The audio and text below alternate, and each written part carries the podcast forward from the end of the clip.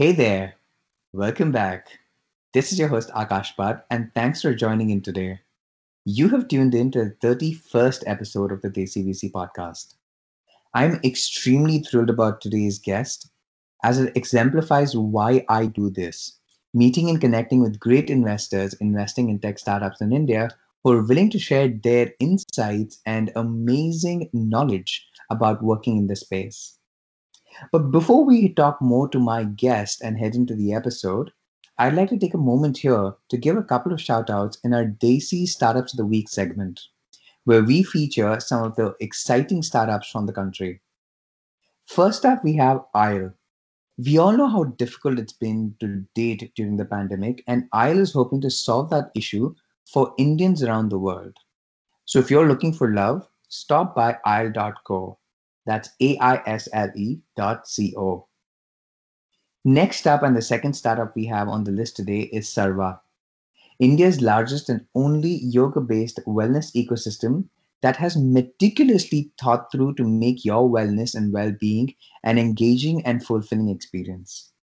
The app is available in both the iOS and Android app stores, so do check it out if you're looking for at-home workouts and yoga solutions or visit sarva.com. That's S A R V A.com. Now, on to this week's episode. I have with me on the show Sasha Mirchandani. Sasha is the managing director and co founder of Kae Capital and is also the co founder of Mumbai Angels, India's first angel investment group. Previously, he was at Blue Run Ventures as the managing director for their India operations. And before joining Blue Run Ventures, he was the CEO and co founder of Imercius Technologies. Earlier, he was at Onida, where he was the head of corporate affairs and new business development. Sasha also sits on the board of Hathway Cable and Datacom Limited, Nazara Technologies Limited, Ador Welding, HealthKart, Mumbai Angels, among several others. It was wonderful catching up and speaking to someone who has been investing in India since the late 90s and to learn about the evolution of the VC landscape. Let's head in and listen to Sasha's journey as a VC.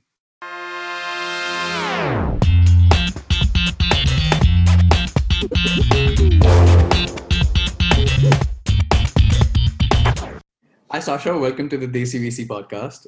I'm super thrilled to have you here you seem to be a morning person because this is one of the earliest episodes that I've ever recorded. Is that true?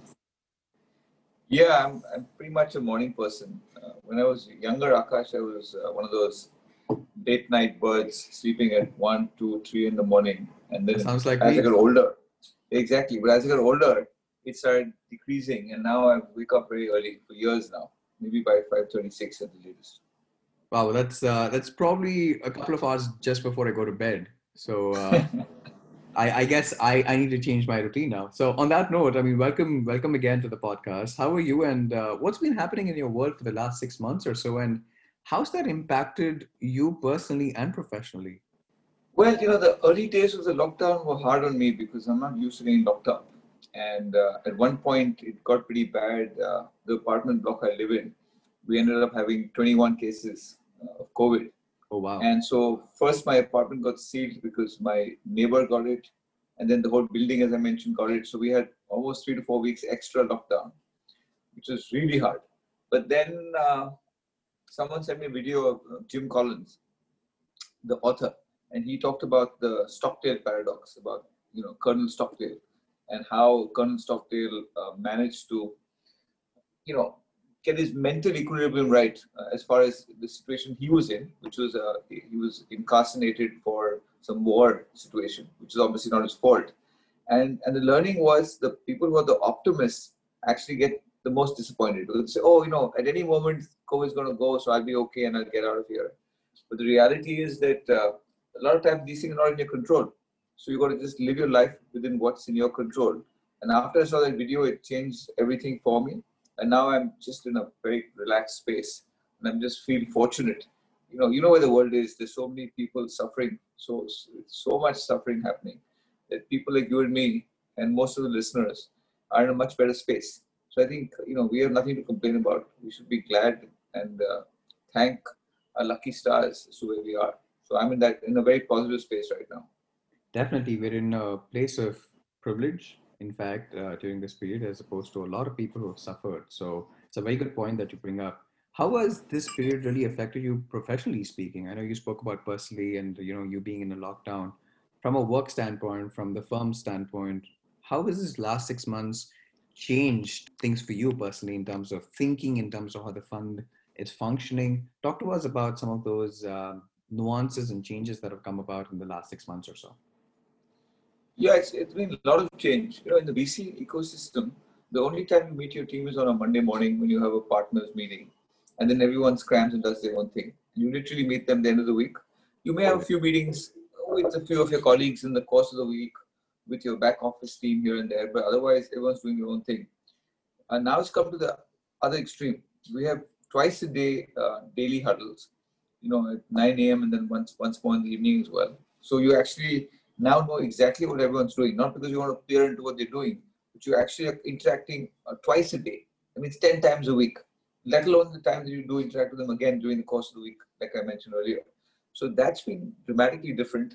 I feel that there's been far more efficiency because you know now you know things are getting done. People know that this is pending from their side and they're holding the whole team back. So he or she gets moving on, on that point. There's some collaboration to happen. It happens on the calls. Of course, there's many disadvantages. But, you know, the actual meeting in person is you can't compare that to just doing Zoom calls all the time. But net net, I've been pleasantly surprised with uh, you know the situation, not just at our firm Kae, but with a lot of firms who managed to move the, the ball in these tough times. Has there anything in particular that you have learned during this period from an investment perspective? Uh, I think uh, what I've learned is people are very resilient, and after some initial, um, you know, let's say standoff behavior saying hold on this can't be happening. Most uh, entrepreneurs that we have funded if not all have realized that they need to move. And i've been pleasantly surprised with the speed but i'd say over 90% of the founders we funded us to you know moving towards change seeing the new reality and realizing that if they don't move in a particular direction and very quickly they'll be out of business. And to their credit most founders have done that and we've been very pleasantly surprised so reflecting back on this period, have you invested in more companies than you probably would have at any given point in a different year, or has it kind of stayed on the same pace, or have you gone below the uh, the line or the curve as such? So I think once COVID hit, like pretty much every VC fund on earth, no difference. We made no more investments for that for a period of time. We focused on cash, and we told our founders we need 18 months of cash. Right, that's what we think is a minimum and to the credit of the founders, when we did our last LP update call at the end of April, about 68% of our companies between the two funds had 18 months of cash. Uh, we said that's not bad, the cautiously optimistic. But then we said, let's try and improve that number. So when we did our last LP update call, which was about three weeks back, it moved from 68% to 92%. So now 92% of our companies have 15 months of cash, which means all the way to the end of next year. Nice. So that was like very comfort, comforting for us because now at least the cash part of it is taken care of. So that's what our first focus was. In the last um, two or three months post uh, the cash situation getting into some sort of control, we moved to the other side and we said, you know, we can't be doing Zoom calls all the time. We got to get moving. I've been in touch with all my VC friends in the ecosystem, and initially I could see a reluctance to make write that first check by doing the first Zoom check, as we, we call it right, in our industry. But I saw one fund do it, then the second, then the third. In the meantime, we had decided to move ahead as well. So from our third fund, which is not even started, we've already made uh, two investments, and uh, we are on the verge of closing the third one as well. So we had, I'd say, we are at the same pace as we've been in the last couple of years, as of the last two months. So that's a great point that you make because I remember making my first check over Zoom this year and from first conversation to wiring of the funds everything took place on zoom. And more than anything else i think normally we get on a couple of calls with the founders. We try and do a little more diligence. We speak to references and trying to get a little more sense of the business as such.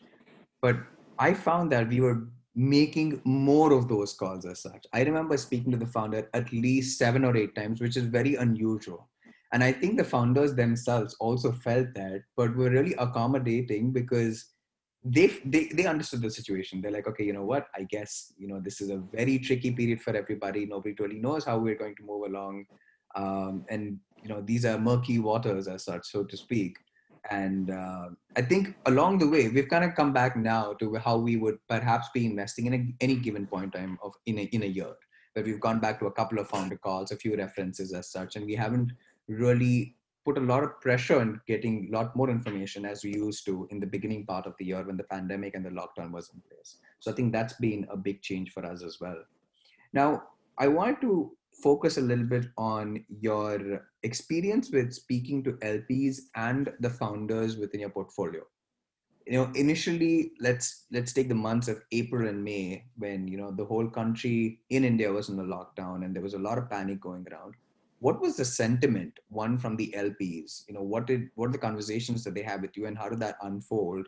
And two, on the other side, on the flip side, what were the founders telling you, and what what are the immediate concerns that came up in their mind, and where are they right now? So you know what we did, Akash, is uh, we had a LP day, annual LP day on March sixth, and uh, I've been in touch, and you know a lot of them fly down to Bombay for that LP um, slash Mumbai, and I've been in touch with some of my Chinese VC friends and other friends in the ecosystem and by that date, I started getting nervous because I realized that this situation in China could probably be worse than people imagined. And I was genuinely thinking about canceling the meeting, but it was probably too late because we figured this out over the weekend and Wednesday was the event. And I talked to a few LPs, they said, no, it should be okay. So we had the meeting in Bombay. But right after that, we said, let's close the door and let's focus on, you know, what's going to happen going forward in the next couple of days, weeks. As I said, could be far more serious than we anticipated. So we drafted a 24 point um, memo for our portfolio, and uh, which has been very well appreciated. And we had several uh, aspects of the memo. The first, as I mentioned earlier, was cash, 18 months of cash. The second was over communicate with your teams. So if you're a largest company, you have to do two town halls a week, so be it. Just over communicate. If you have to get rid of people, which is unfortunate, do it it one shot. Don't do it piecemeal every couple of weeks. And, and then we had 24 more points. So, you know, we were thinking about this and said, you know, if we are telling our founders in our portfolio to over communicate, why aren't we over communicating? Because you know, normally we just send quarterly reports and have a yearly, uh, you know, physical meeting, maybe once in six months to do a call, and that's it. So we said let's over communicate because most LPs are not from this industry, right? Some are, the larger institutions, the smaller ones are not and they have no clue as to what's going on in the tech industry in the VC ecosystem. So we started doing calls every two to three months, and, and we started writing notes and sending them out as well. And that's been very much appreciated because now people know proactively what's happening in the ecosystem. So we talked about the overall ecosystem, and then of course at Kae because they are LPs here, they want to know both. And we continue doing that. We'll have our next call again in a couple of weeks, and we're doing these webinars where people have a better idea what's happening directly in particular sectors or companies like the one we're doing today. So my input is what's worked for us is over communication. That's a brilliant point that you make. And in terms of the webinars and credit communications externally, even for your LPs and the larger industry perspective, have you focused on certain industries or have you like tried to stay agnostic, which is very similar to your investing thesis as well, so that everybody kind of gets an idea as what's happening across the spectrum? Yeah, you know, we've been uh, quite agnostic. Uh, right now, gaming is a sector that we have high interest in. And that's why, you know, Nitish, uh, who's the founder of one of India's largest gaming companies, you know, is doing the, the webinar today. And there's a tremendous amount of interest around gaming. So he's been kind enough to take out time from his schedule. So we have a huge amount of people logging in for the call today, as an example. Or we had uh, Adil Shetty at BankBazaar, who's a very good friend of mine. He's not an LP, neither is he a portfolio company. But he, he did some great work on cost cutting and so he gave a generic presentation of what he did in his company, which I thought was phenomenally useful for a lot of people as an example. And so we had different versions. We had uh, another LP of ours. He's a founder of a very, very prominent law firm, AZB. We talked about, you know, you know, and most young founders can't afford an AZB. But now when you have three partners from an AZB do a call for an hour, talking about force majeure and lots of the other hot topics of that day, it's completely priceless. You get access to top lawyer in India, top three lawyers, and uh, you can get some great input and output. Because for that moment, that is most important issue for that entrepreneur. Well, that's wonderful to hear that uh, there's there's a lot more sort of stability that's come into the industry right now, and certain sectors, obviously, as you mentioned, have seen a lot of tailwind. And I'm very optimistic about the industry back home in India, uh, as well as here in the West, as such, so to speak. And we feel the next 12 months to 18 months will be that period where we will perhaps see a lot more stability going forward within uh, the larger VC ecosystem across the globe as well. You are a very prominent name within the Indian VC ecosystem. You've been investing for a while now. Now, how did you end up here? And what made you bet on startups at a time when no one even knew of the word venture capital in India or even venture as an asset class? And before you answer that, um, you know, I, I found a very interesting tidbit about you and your father co-founded the Onida Group as such. And uh, you know, you for those like me who grew up in the '90s, Onida was one of India's uh, was India's answer to the Japanese and Taiwanese electronic brands back in the day. Perhaps you could also share some background on what made you want to break away from the family business and venture out on your own. Okay, I'll try and take question, both the questions separately. So, you know, most most of the listeners will probably be too young, but some of you may remember the dot com era, which is, if I remember, 1999 to about 2001. And uh, at that time, I was still working in my father's business in Onida. And uh, I wanted to make an investment uh, because I was just, for all the wrong reasons, right? I just felt, oh, it's going to be the next big thing and we'll miss out. But, uh, you know, I, I made the, uh, I convinced our board to you know, go ahead and we found this really, really smart team.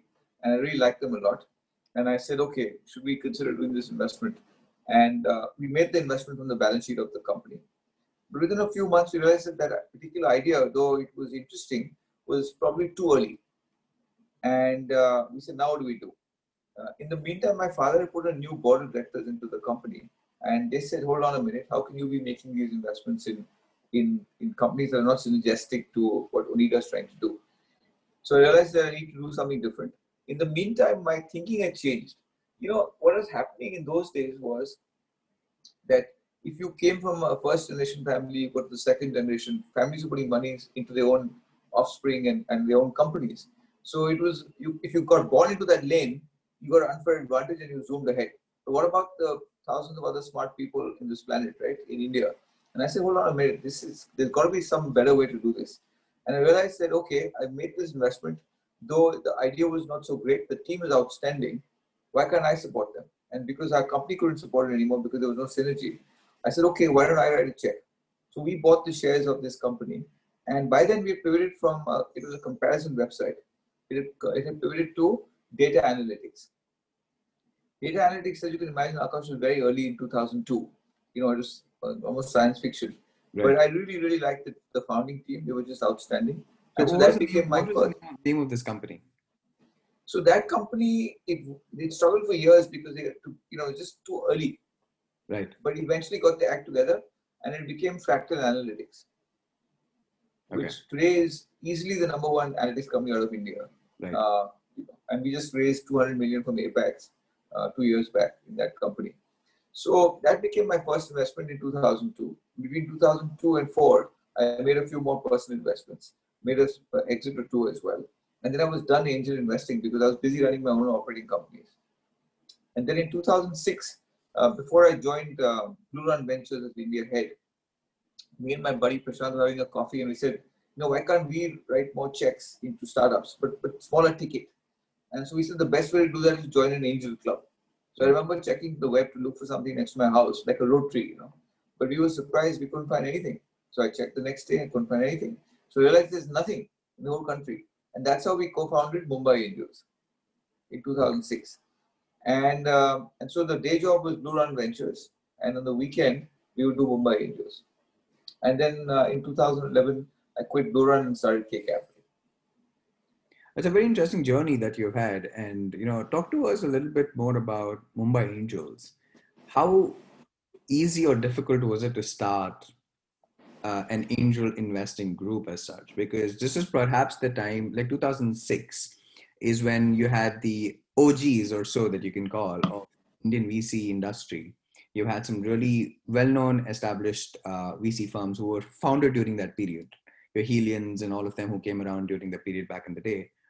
But outside of that, as such, when we talk about angel investors in 2005, 2006, 2007, what were the challenges for you to grow that that uh, that group as such? And how did you begin? What what where did you tap into? And how well, how did you convince people that this was an industry or this was perhaps an asset class that they should be considering to diversify their investments? Yeah good question. You know the, it was so early for the asset class that i had to educate i had to i had to go person to person so I'd go to you and say akash this is what it is you'll be skeptical i say just why don't you just come to this meeting we're doing this once a month so we started the first meeting with only three people in a, in a conference room on the 30th floor of the World Trade Center, some tank conference room. It was me, Choksi. I remember my dad showed up, and uh, and there was only one VC friend of mine who you know, normally we don't call VCs because the whole point is get angels. Right. He showed up because he understood. You know, I think it was Sandeep Murthy from Lightbox. One time we had Suvir Sujan from Nexus. We just had sitting around a room, and then we had one founder. And then I go, but what we did, the best thing we did was two things. One, we curated the list of initial members very carefully. They were mm. coming from Choksi's in my network. So once you see an Akash Bhat hanging around, and then you see somebody else that is also very successful, you look forward to coming to the meeting. Right. It became a fun activity. And then you would see, we made sure very good, high quality entrepreneurs started coming to those pitches. I remember one of the first pitches was InMobi, for example. Right? So you got high quality people, high quality people in the room. So one, two, three, one fine day I looked at the room and I was surprised. We had 30 people in the room and all high quality that's when I said, look, if you want to take this seriously, we must make so it was all non-profit. We said we must charge them, otherwise they won't take it. They're all rich people, they can pay a small amount. Otherwise, I was paying from my own pocket till that date. Yeah. And people were more than happy to pay a monthly fee. The second thing we did was me and Choksi flew to Switzerland in the early days before we even started Mumbai Angels and went and learned best practices of angel investing. Mm. And uh, simple things like Swiss timing, right? Start on time. So like today in Mumbai Angels meeting I haven't been involved for years, we'll start on time. 10 means 10. Not people ambling in and starting when they want to and stuff like that. The processes and systems, which is very, very important, Swiss style. And we still use that to this date in 2020. So those are some of the reasons why we succeeded. No, that's wonderful. And I was going to, in fact, ask you about some of the breakaway companies that you saw back in the early days.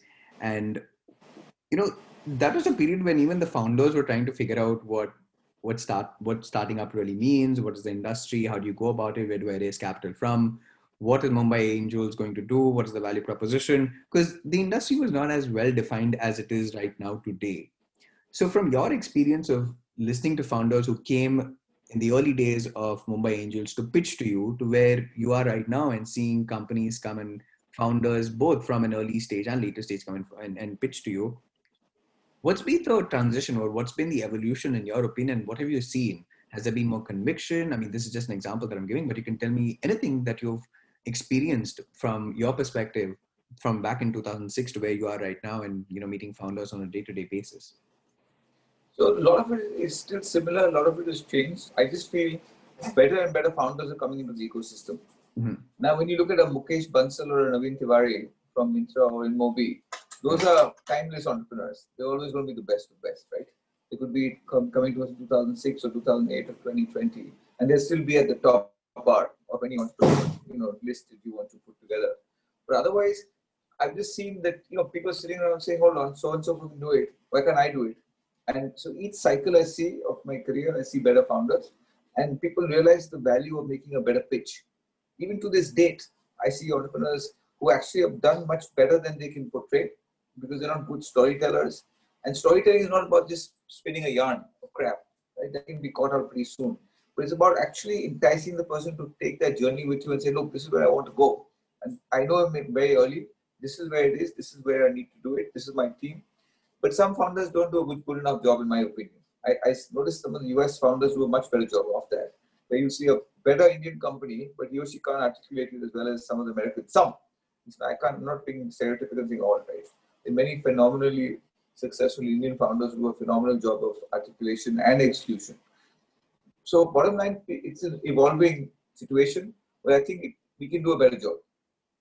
Well, that's a great point. And today, you know, just from a personal perspective as well, I run an angel syndicate. It's more of an operator sort of a syndicate that I that I put together with a bunch of my friends who are investing back home in India, and most of them are NRIs living in the US who are trying to look and diversify their investments as well from your experience and perspective, if you're dialing a clock back a little bit, at what point should an angel consider raising a capital for his or her own fund?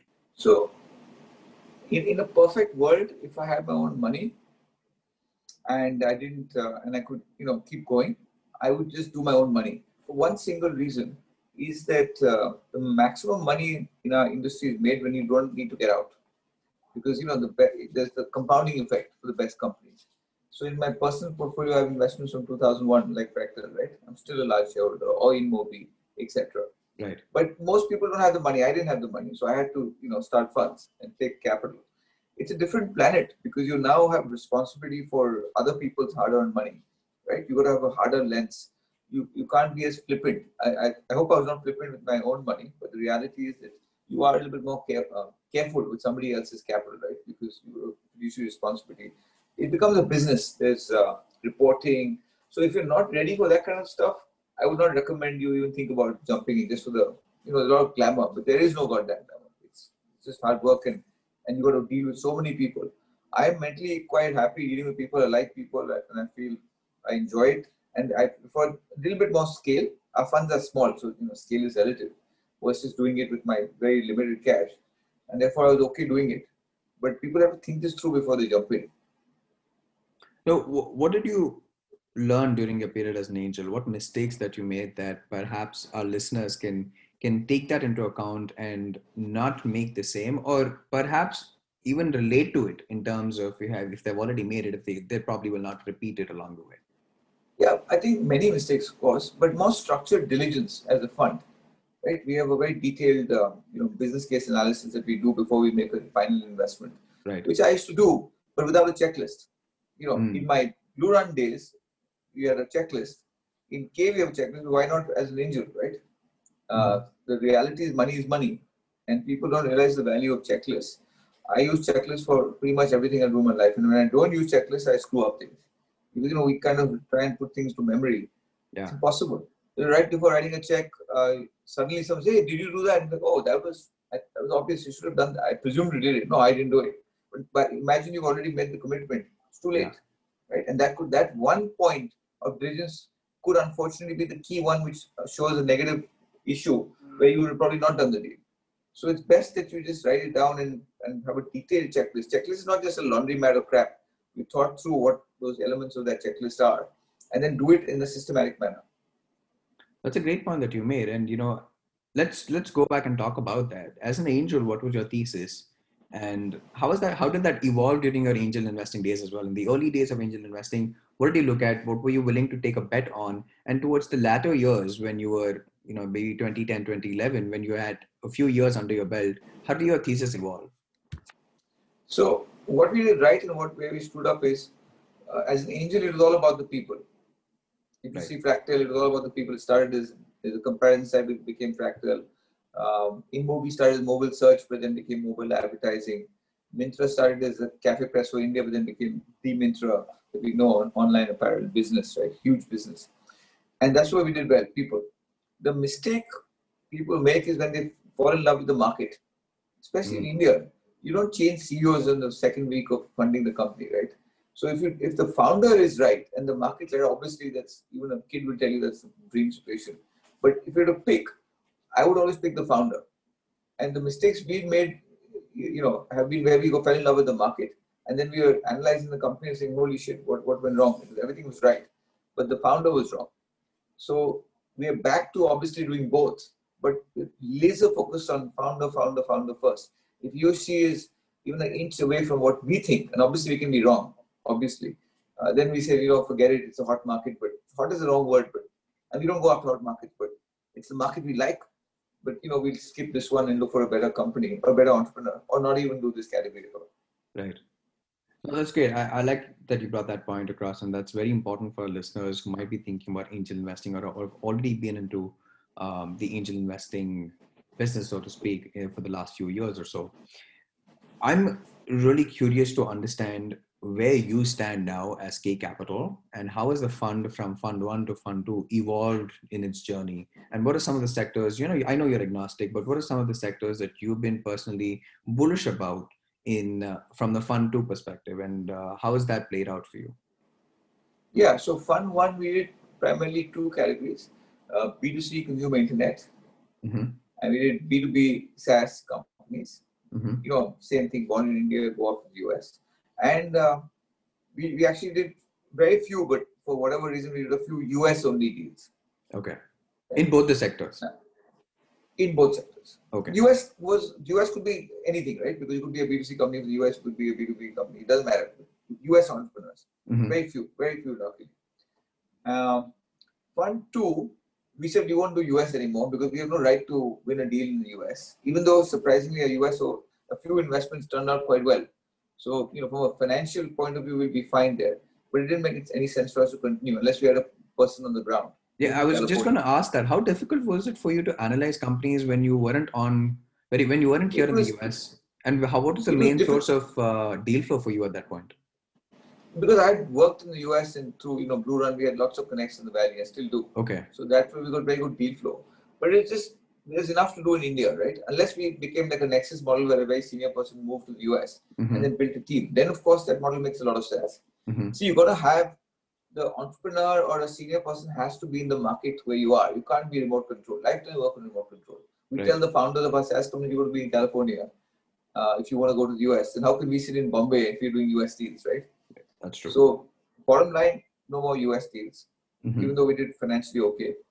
So uh, in Fund 2, we realized what was also working beyond consumer internet and uh, B2B SaaS was that we realized that B2B for India was finally opening up. Mhm. And we saw there's a huge opportunity in B2B for India. And the other category that was opening up was um, consumer non-tech. And we saw that by the traction in our first fund, where two of our best companies actually came from those categories. So we have a company called HealthKart, which has done extremely well. It's a you know consumer brand Yeah. a series of brands actually, which can actually probably return all of our first fund. It's on track for that. So we said let's double down on that category. So we've done a few more of those investments in K2. And the B2B company that did really well from K1 is a company called Porter, which again is on track for returning our fund. So we said let's do more of them. So an example of what we've done in K2, again, consumer is a company called BSB. It's a alcohol company. We uh, we market rum, vodka, whiskey, and gin. It's doing phenomenally well. We have a company called Zetwerk, which is a B2B commerce company, which is doing extremely well again. So that's how it's worked out for us. That's that's Is really good to do- hear. That's why that's so in K3 when we started later this year, we'll continue down that path. That's interesting. And has that is that going to be the biggest learning that you've had from running both the funds? It's that you're going to be focused more on India and Indian-based companies going forward, and the fact that uh, they're going to be technologies that are ready-made for today's problems and not just uh, global issues as such, but more India-focused issues. That's right. So we've seen Zetwerk's a great example. Yeah. We have a couple more that we haven't. They're more. I would say they're stealth mode, but they're much earlier. But they're looking very interesting from the second fund. So time will tell. But they're clearly India problems. And the good news, Akash, is that like I mentioned earlier in the podcast, the quality of founders in 2019, 2020 is better than I've seen in 20, 2002 or 2006 or 9 or 12. Because you know when you go after a hard problem, you need a phenomenal set of people, right, to go crack that problem. And you see a company like Udaan, which you know we are not obviously not investors in, it's done phenomenally well. As a great example. But the quality of the Udaan founding team is A plus, and therefore you can go after an extremely hard problem and solve it and build incredible value for all stakeholders. So even Zetwerks, for that matter, uh, is a great company. In fact, I've been following what they've done in the last, um, you know, eight months to ten months. Where when the pandemic hit them, it was a very difficult point of uh, time in their uh, life cycle as such. But they pivoted quickly, and they found adjacent markets to be the ones that they can really tap into. And today shows you that if you've had great founders on your on your team, no matter what the problem is, you can really pivot quickly, and you can still build a very successful business model and that is that again goes back to your initial thesis when you had from back in your day as an angel investor where you back the founders more than uh, anything else and you need that Yeah, I mean, companies don't get to what their plans are. Companies become the the people they hire. Right. So you can have all the dreams in the world. I'll do this and that, and then you realize you haven't done it and because the people that you had were not capable of doing it. So it's, it's all about hiring the right people to get to that vision. And you know, it sounds like a you know motherhood statement, but it's 100% not. Most people don't do it. That's why only few companies become Zetwerk, right? I love that. I love that quote. Uh, I think that could be like a highlight of this uh, this episode as such. Now, we're getting to a point now in India where we're seeing the same names across the industry uh, invest in quote unquote hot deals, so to speak. In your opinion, how do you decentralize venture capital today to allow for more level playing field? Because let's face it, one, if you own a baby percentage of a round, you're never going to make significant returns for your fund in the larger scheme of things. And two, you're automatically priced out sometimes because of the larger checks written by these funds, which perhaps might not be in the same space that you will will write a check. How do you tackle that issue going forward? And have you have you had discussions with your fellow VC friends around that, or is this even a concern that's ever popped up in some of your discussions with partners or LPs, so to speak? No, it's a fair question. And we're paid by LPs to be there as fast as possible for the right deals, right? If you're reading about a deal in the newspaper or some sector, it's probably too late for a seed fund like us. So I always tell my partners, don't even look at that category. We've slept on it. Move on. The whole idea is someone should be reading about our deal. Someone should be reading about Zetwerk. Saying, okay, Kae did it and now somebody else has come and done it after that.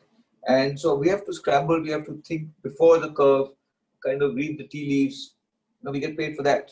And the idea is we can't get 10 deals right out of 12, but if you get a couple out of that 10 right, that's more than enough. Because the, you know the big winners win big, as everyone on this podcast knows. So the idea is, can we scramble, get early enough, form our thesis, and take that risk because we're paid for that risk. So how do you decentralize it going forward? How, we, how do we decentralize capital being deployed in India? And ensure more uh, people are able to get a slice of the pie? We're seeing um, some firms actually go into smaller towns. You know, you can be an entrepreneur anywhere, right? The reality is, why can't you be in Jaipur? Why can't you be in Indore? Uh, you've seen in the US, apart from you know Boston, New York, San Francisco, which is still the bulk, and then LA. But you know, a few years back, LA had nothing right? Now you have Snapchat, you have so many companies come out of LA. You have Austin, and Portland, which are doing really well right now. That's right. You got New York coming out, and Steve Chase, uh, Steve Case from AOL has been making a big, you know, move towards looking at companies. In my last job at the Blue Run, we just sold a company to SoftBank, Kabbage. It's from Atlanta. Yeah. With the unicorn, right? And no one knew about Kabbage, but uh, my colleague Jonathan, who's a managing partner of the firm, to his credit, sourced that deal, closed it, and did extremely well with it and exited three weeks back, as an example. Mm-hmm. So even at Mumbai Angels, we're doing a lot of deals where, you know, the deals are now outside of the the big metros, and we're getting some great deal flow from there right now. So be where there is no competition. It sounds easy, but people don't do it. That's that's wonderful uh, advice. And for emerging fund managers, I think that's a really important piece of information that they need to know and really look at markets that haven't been saturated. You know, when we talk about it from a founder perspective, we do diligence, we talk about markets being saturated. It applies the same to even emerging fund manager or fund managers as such. Don't be in markets that are like super high crowded. Um, look at markets that are up and coming. Tier two, tier three markets in India have shown great potential, and that's where most of the audience also is. Especially if you're a consumer brand, let's let's let's say that, or even on the uh, impact side these are where this is where the action is and these are where companies uh, you know some really exciting companies will be born in the next few years or maybe they're already there and we just haven't found yeah. them you can just own a market right go into a yeah. market early take that chance and say okay i, I own Indore i own whatever you have to think through that is, is there enough eco, the ecosystem reasonably ripe enough to get going you can't you know pick a city where no one shows up yeah. and uh, then own that or that vicinity around it it's it's you can perhaps just take a good example of how India was like 20 years ago when anybody was starting out in venture capital was it was such an uncertain sort of an ecosystem and apply the same principles today. Like when you enter tier 3 markets it's still going to be very uncertain but you're early in the game. And if you've had experience you know looking at sectors and markets previously it kind of gives you that sort of head start into these newer uncertain markets where you can really be the first mover and sometimes that's the advantage you're looking for and if you're even if you're a smaller fund and uh, you know you're thinking cities are you know very difficult for you to really crack that too many vc firms are competing and they're usually the same deals i'm not able to get in maybe it's also an opportunity for you to start thinking about newer markets and seeing if there's an opportunity there for you to really break away that's right Now, I like that. Now, I want to move into my last segment, which is a rapid fire and really put you on the spot. So, firstly, I mean, what is the most frustrating thing about being a venture capitalist? I think the frustrating thing is uh, I would love to spend more time with uh, our portfolio companies, but because you know we have, we have different partners in the firm, each of them manages their own companies. I wish I could spend more time. I love spending more time with founders, but I end up spending more time with LPs and other things that I have no problem doing that, but I would love to spend more time with founders. That's why I got into this business in the first place. Great. Now, could you name a few companies from your anti portfolio? Too many. Um, Maybe Olo, one or two that stands out. Olo, okay. Uh, delivery. So, I mean, go through Meesho. I mean, so many. Awesome, great. Uh, I'd love to some at some point in the future dig into what made you miss out on these deals. So, if you were to start all over again, would you want to be a founder in today's market, or would you want to be a VC? Obviously, in my view, the best is always to be a founder because the founders are the best, are the people who create true value. But I, I feel I'm far better off as a VC. I'm nowhere as capable as any founder. Forget about the people who built unicorns, but even any founder started coming in, got it to even one million he or she is better than me. So I know my place in life and I'm happy being a VC. Great. And lastly, Sasha, what's your advice to Indian founders who are raising funds during this very uncertain period? I think if, if you have a high quality uh, proposition, there's a lot of money available right now. So I would not be worried about going out and raising capital. A lot of our best companies have raised money in the last four months. About 250 million has been raised between our two funds in the last three months. So I would go for it. On the other hand, if I feel that, look, I need to get my act together, then I'll wait a few months. So it depends on where you are in life. That's a wonderful point to actually end the podcast on. So thank you so much for your time. It was a pleasure thank speaking you. to you. This was great.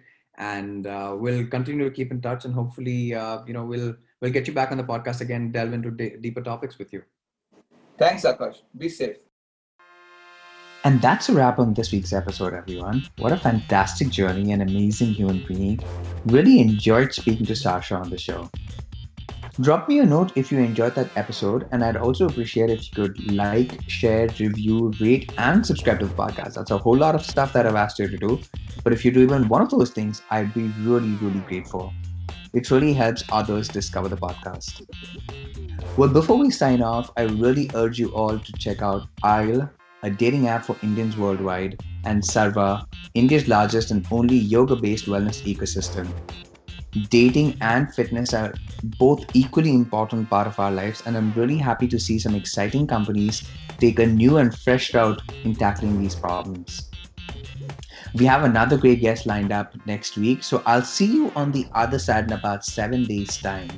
But until then, stay safe, everyone, and continue to keep hustling.